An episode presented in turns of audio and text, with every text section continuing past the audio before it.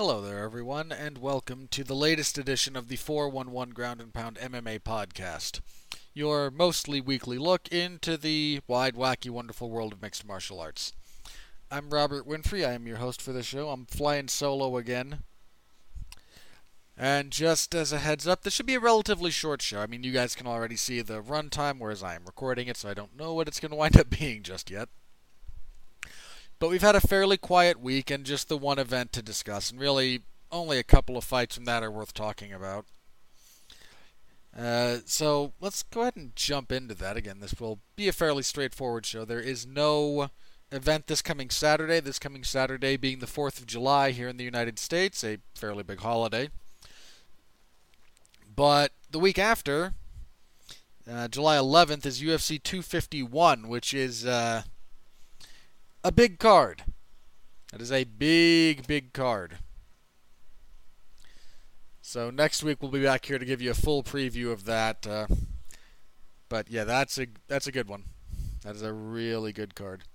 Probably talk about a little bit about it again at the end of the episode as well. So let's just jump into things here.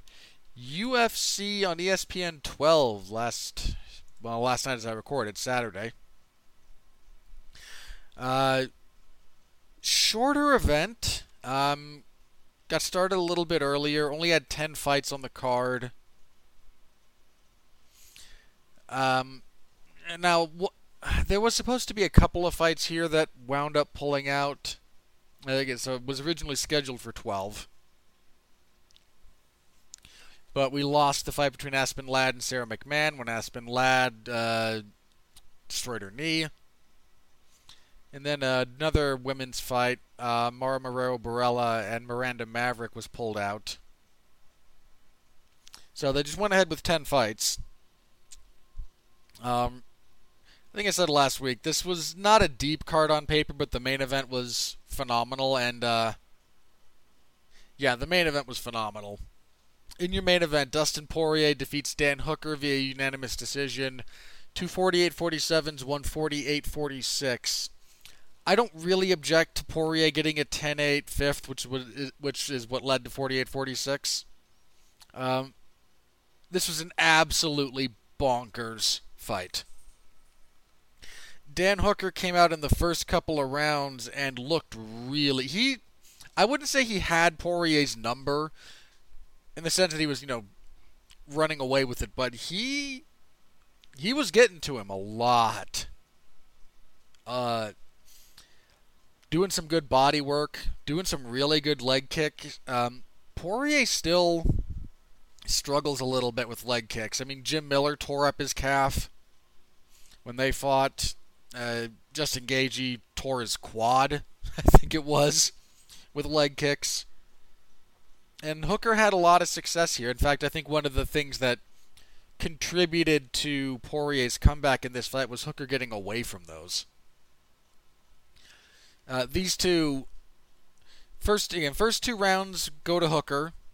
Um, he's fighting. He fights long, very well. Now let me be clear. Poirier lands as well. Uh, these two. Uh, this fight, I think, broke the record for a five-fight UFC for a five-fight, five-round fight. Excuse me, five-round fight in the UFC for total strikes landed. I think if you break that down to significant strikes, it's top five material. Uh, so, so you understand, the pace these two fought at was insane. Things slowed down a little bit in the third, but uh, this was this was a bonkers fight. Uh, and Hooker was winning the early exchanges. He I think we all kind of figured he'd do well if the fight was really long. He did very well in the pocket too. Anytime they got really close, he was digging to the body. So was Poirier. They both landed uppercuts. They were both landing elbows. At the end of the second, uh, Hooker lands a, re- a couple of really nice knees from the clinch, and Poirier's hurt badly there. And then uh, I'm not going to say saved by the bell in the sense that he was, you know, out on his feet but he got wobbled a couple of times in that second round. And if there's, you know, 15, 20 seconds more in that round. Maybe he fights out of it because Dustin Poirier is a great fighter. But I wouldn't be shocked if uh, if you can you extend that sequence a little bit longer if Dan Hooker doesn't win. Uh, when we get into the third, fourth, and fifth rounds, Hooker gets away from his kicking game a little bit. He's absorbed a lot of damage at this point, and he kind of falls into trying to wrestle Poirier, which is a really difficult proposition. Um, it's not that Hooker did he got a few takedowns, but uh, on a bunch of them, Poirier threatened him with a guillotine, used that to scoot to get up quickly.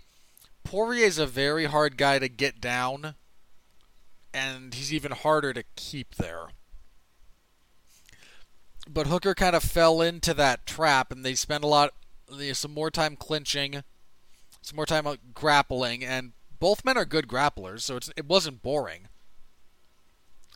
But I think that wound up sapping a little bit of Hooker's energy, and Dustin Poirier has uh, another thing we don't talk about enough with him, I guess. We talk about you know, his punching power, which is good. His accuracy, which is again very good. His defense, which has which has improved a lot. Uh, the man's gas tank is pretty crazy. I mean, at the end of this fight, they go all five rounds. It's hard rounds at a crazy pace. And Dan Hooker at the end of it is kind of sitting on the canvas and just like getting his wind back. And Poirier's up walking around. And he's still he's bust. Both men were busted up. Uh, Poirier around the right eye was really jacked up. Uh, Hooker's right eye might have been Poirier's left. Forgive me, I can't remember which one. Uh, Hooker had a couple of nasty cuts around his his right eye. Both men they put they put each other through the woodshed, through the wood chipper, right? They just they went to the they killed each other to the body. You know, Hooker did a number on Poirier's legs.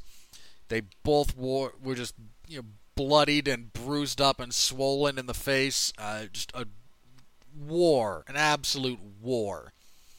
These two hit each other with serious, serious punches. Uh, Dan Hooker's chin is something else. I mean, Poirier can punch.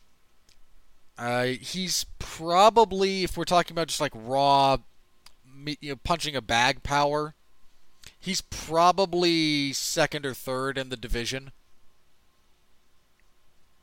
And Hooker just ate it. Uh, just ate those shots. And Hooker landed a lot a lot of volume and Hooker is not a light puncher himself. He's got some he's got some zing on his punches. And apart again, apart from that knee, I don't think Poirier was even he got wobbled with a punch. And then the knee kind of that one I think he even said after the fact that he kind of went out for a second on that.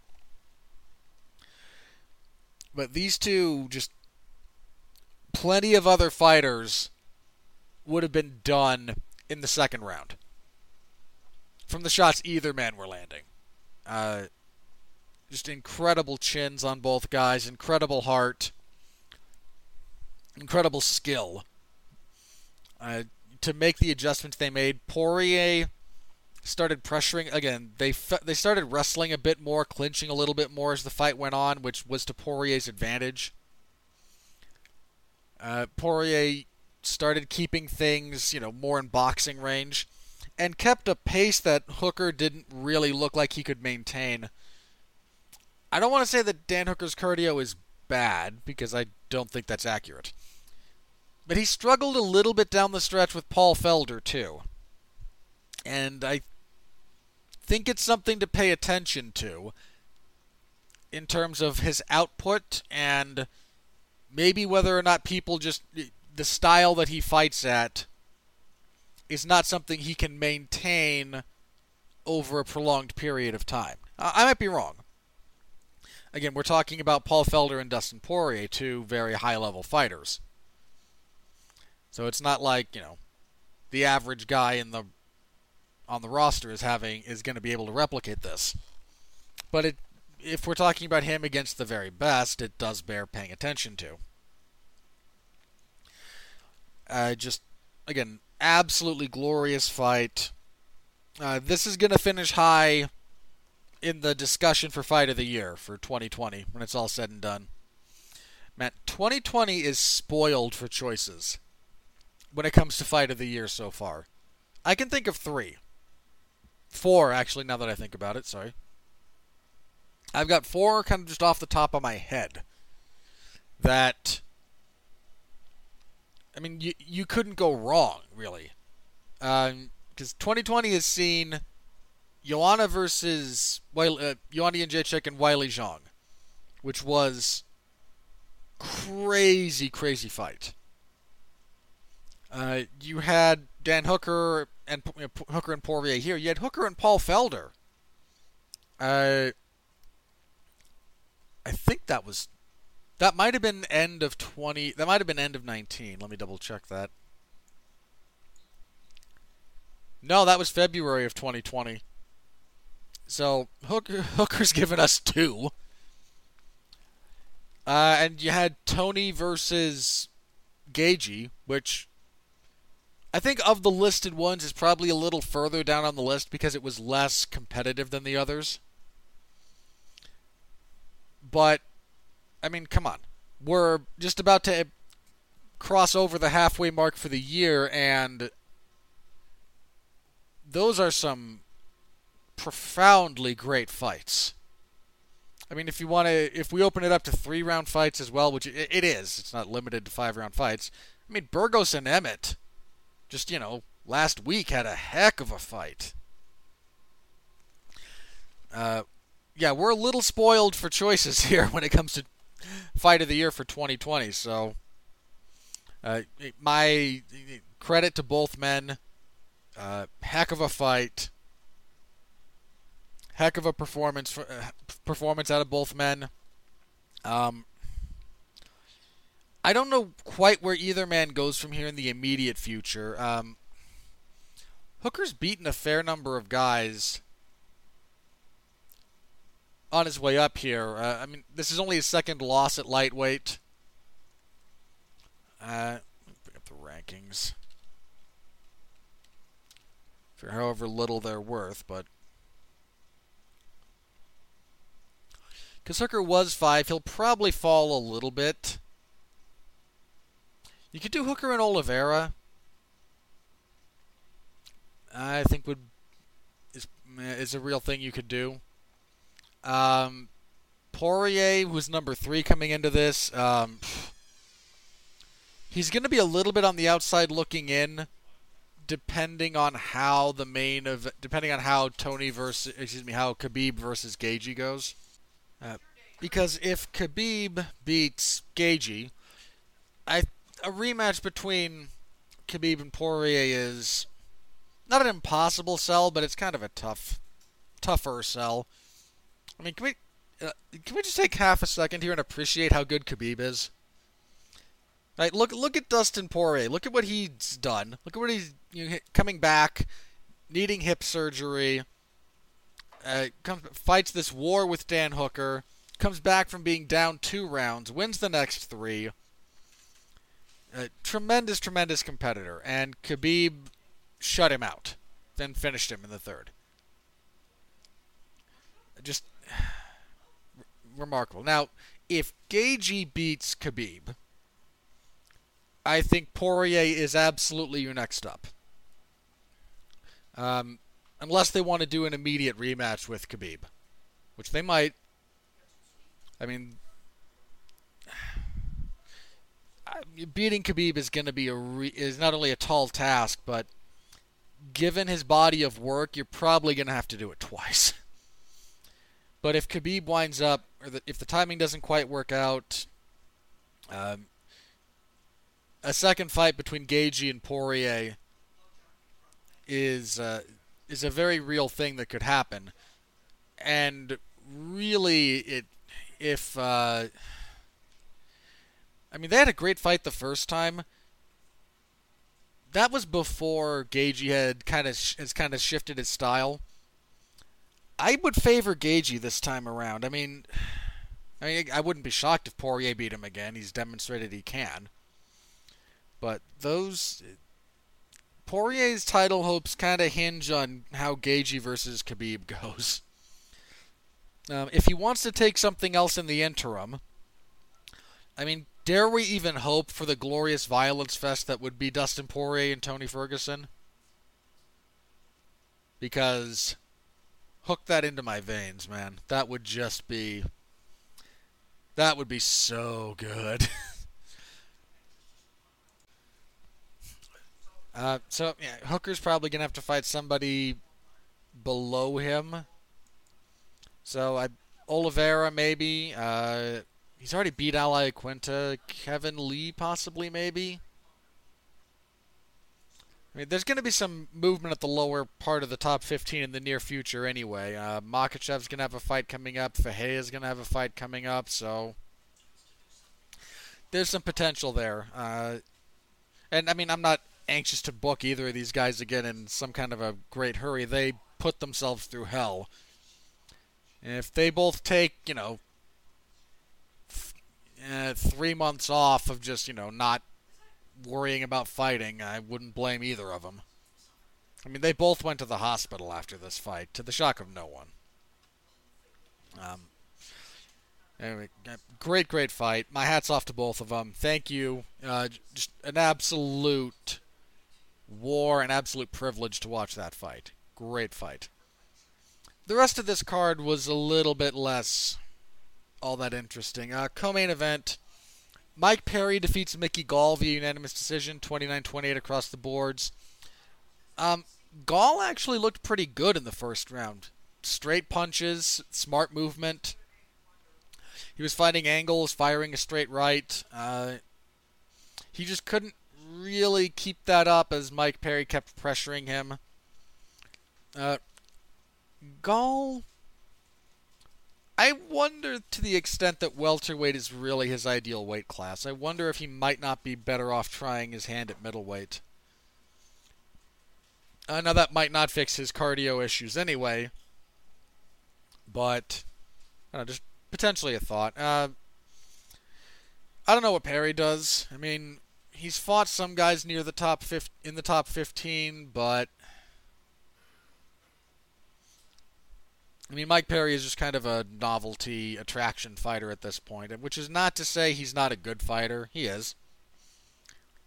But he's not really going to make a run or anything like that at this point. Uh, and as for Gall, eh. I mean, he will probably keep taking up space on the roster, but.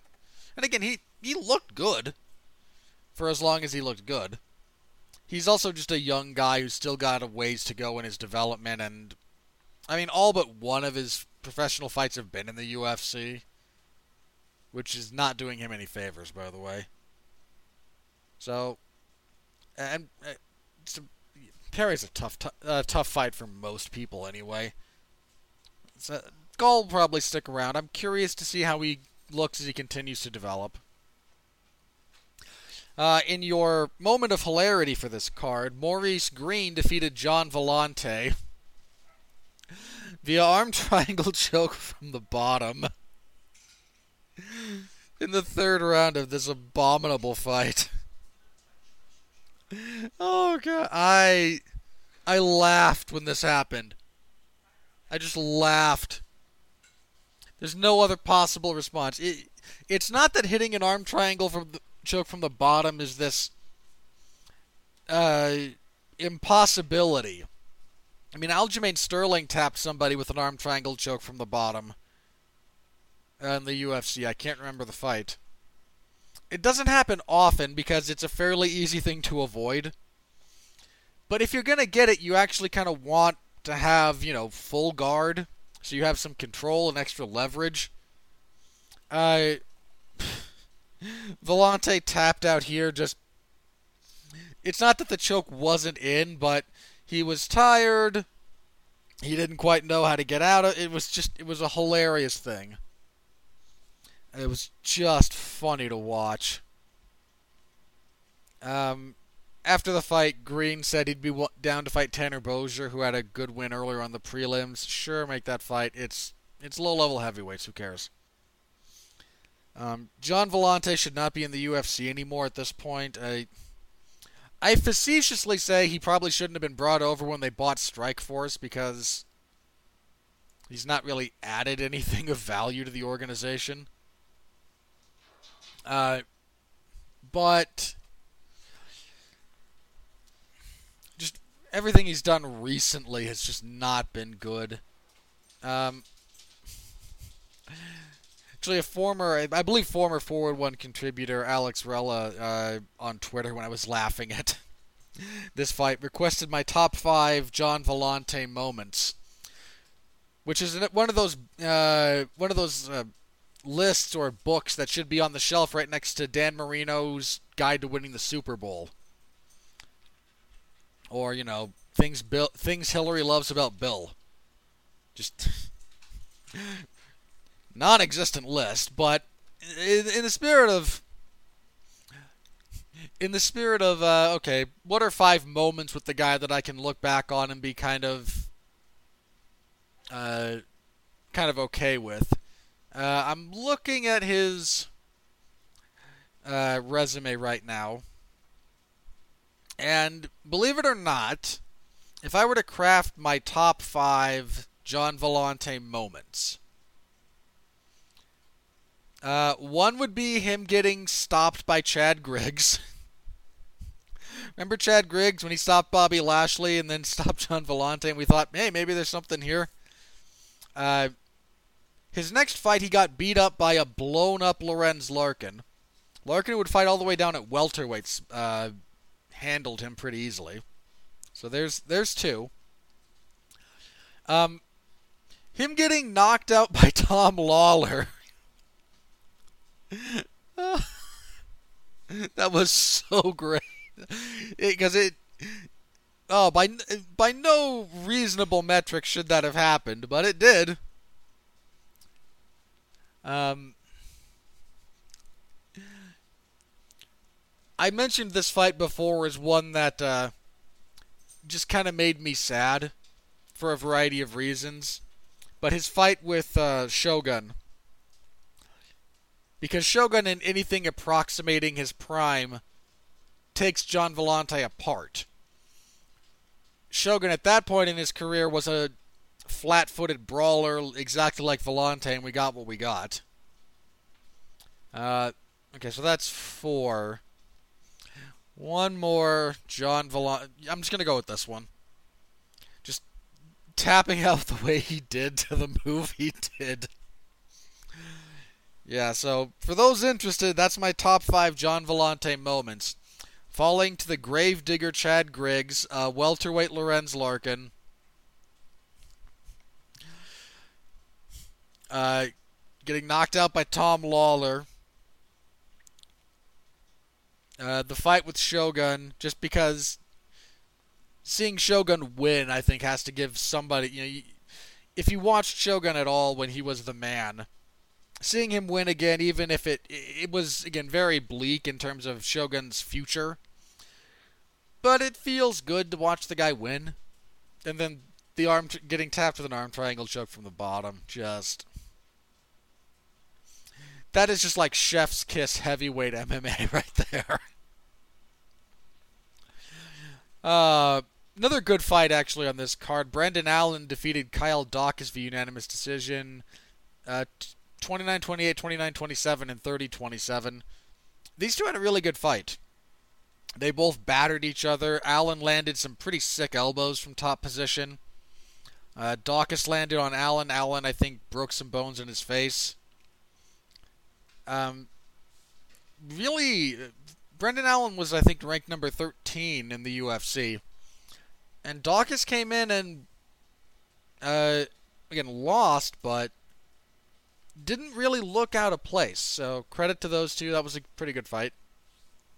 Takashi Sato defeated Jason Witt via TKO in 48 seconds.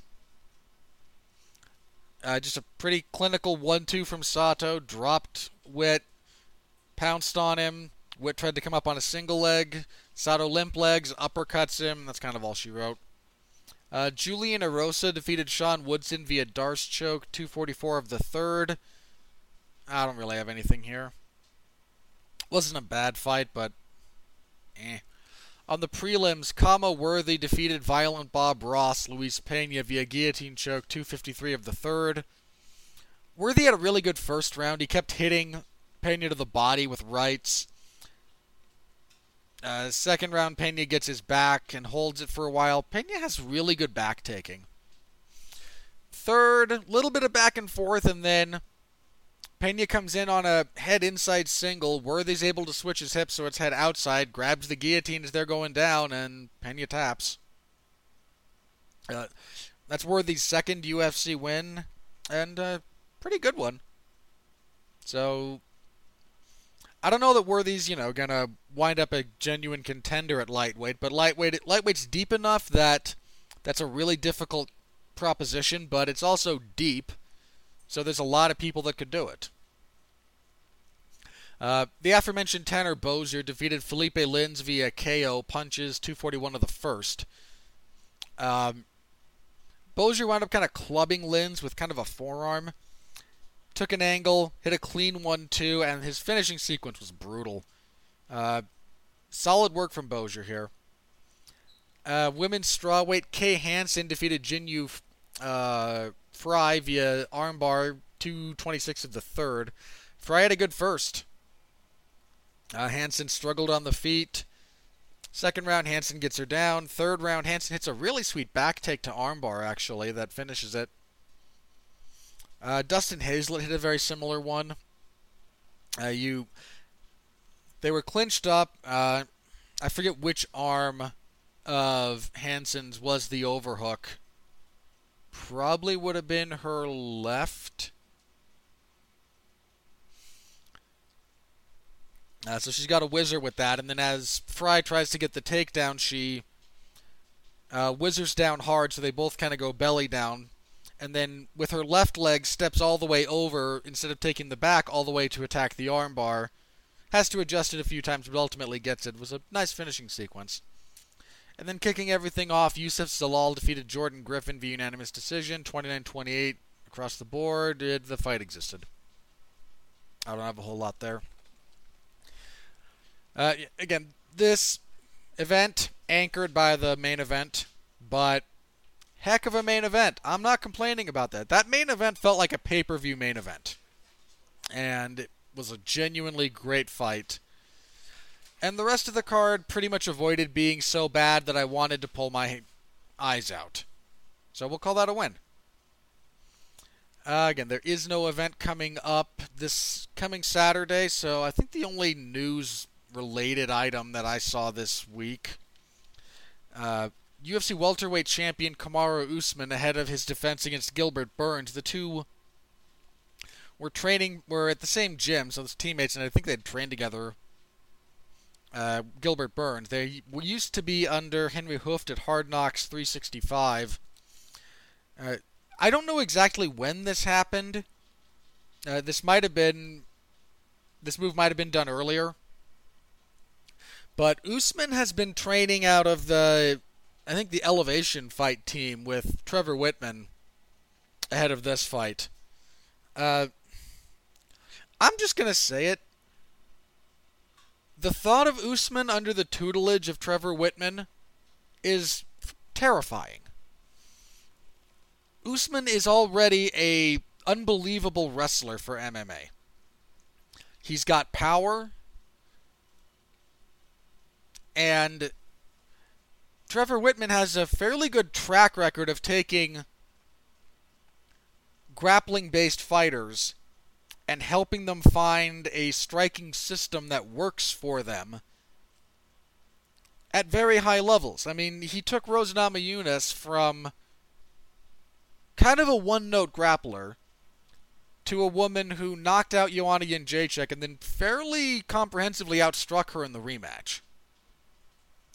And people forget that just people forget Justin Gaethje's background as a you know, Division One All American wrestler. And look at what he look at how he fights now. I mean, even the even the shift that Gaethje took from the time he debuted in the UFC to his current form is amazing. If that winds up being a good fit, now not every coach is going to gel with every fighter, but if if those two wind up, you know, resonating properly, the thought of what Trevor Wittman could do with Kamaru Usman over the course of a few years in terms of getting him comfortable, getting him really comfortable striking, getting him into the proper system. That's Usman's already almost. I wouldn't. He's not completely unbeatable. And Gilbert Burns offers some very real challenges. Masvidal offers very real challenges. Covington gave him problems, so he's not some unbeatable monster.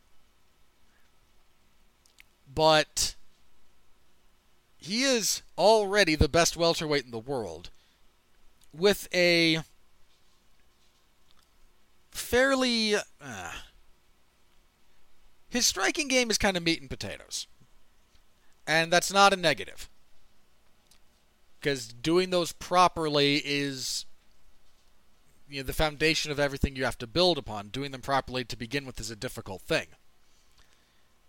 But if he is able to find that right system for him striking wise, to blend that with his overwhelming strength, his clinch work, his groundwork, um, again, that's profoundly scary. To think about what might come out of that partnership if that actually develops into something more than a kind of one off related to this fight, to his fight with Burns coming up. Uh,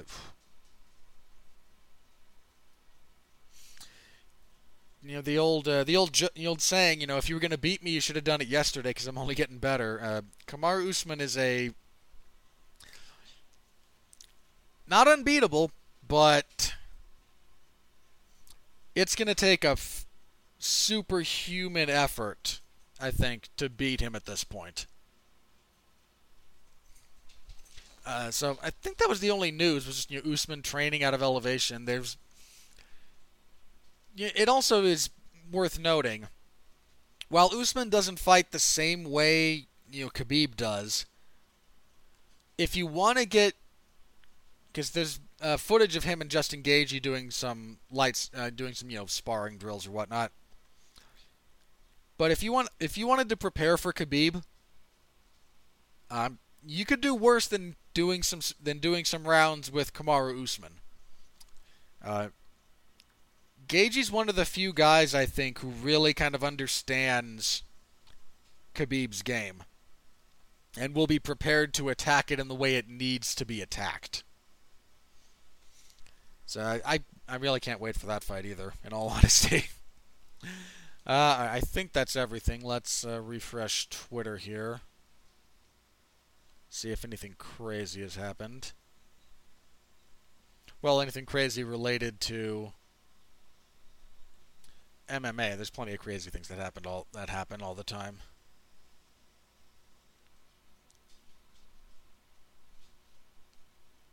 Uh, yeah, I think that's gonna be it. So yeah, very short episode this particular week. Um, what do I got for plugs? Um, let's see. Yep, again, there's my full report for UFC on ESPN 12. My report for the ML, the latest MLW anthology episode on YouTube, this time focusing on Contra Unit, is up in the Wrestling Zone somewhere, I believe. Or at least it should be. It's written and submitted. Uh, no event this coming Saturday. I don't think there's a there's not a damn you Hollywood this week. Um, poor Mark. Uh, the schedule got shifted around again. uh, I think the next time I'm gonna be on there for one of the upcoming shows in July. Uh, I think a couple of weeks from now. Then there'll be one in August. There's not a lot of movies coming out right now at the moment, guys. So damn you, Hollywood is doing the best we can. But you can find uh, you can find me. The other thing, in, yeah, August is August is going to be busier for me when it comes to podcasting than July is. I think so. Uh, you can be on the lookout for that. over on the Radulich Broadcasting Network. And of course, you know, we'll be back next week when we have a look at UFC 251. Uh, that is such a. It just needs to be said that that triple main event, man. Usman and Burns, Volkanovski, Holloway two, and Yan versus Aldo. You can nitpick them, and I I've made that case, but I'm not going to complain about those fights. I'm just not going to do it. Those are those are some great fights.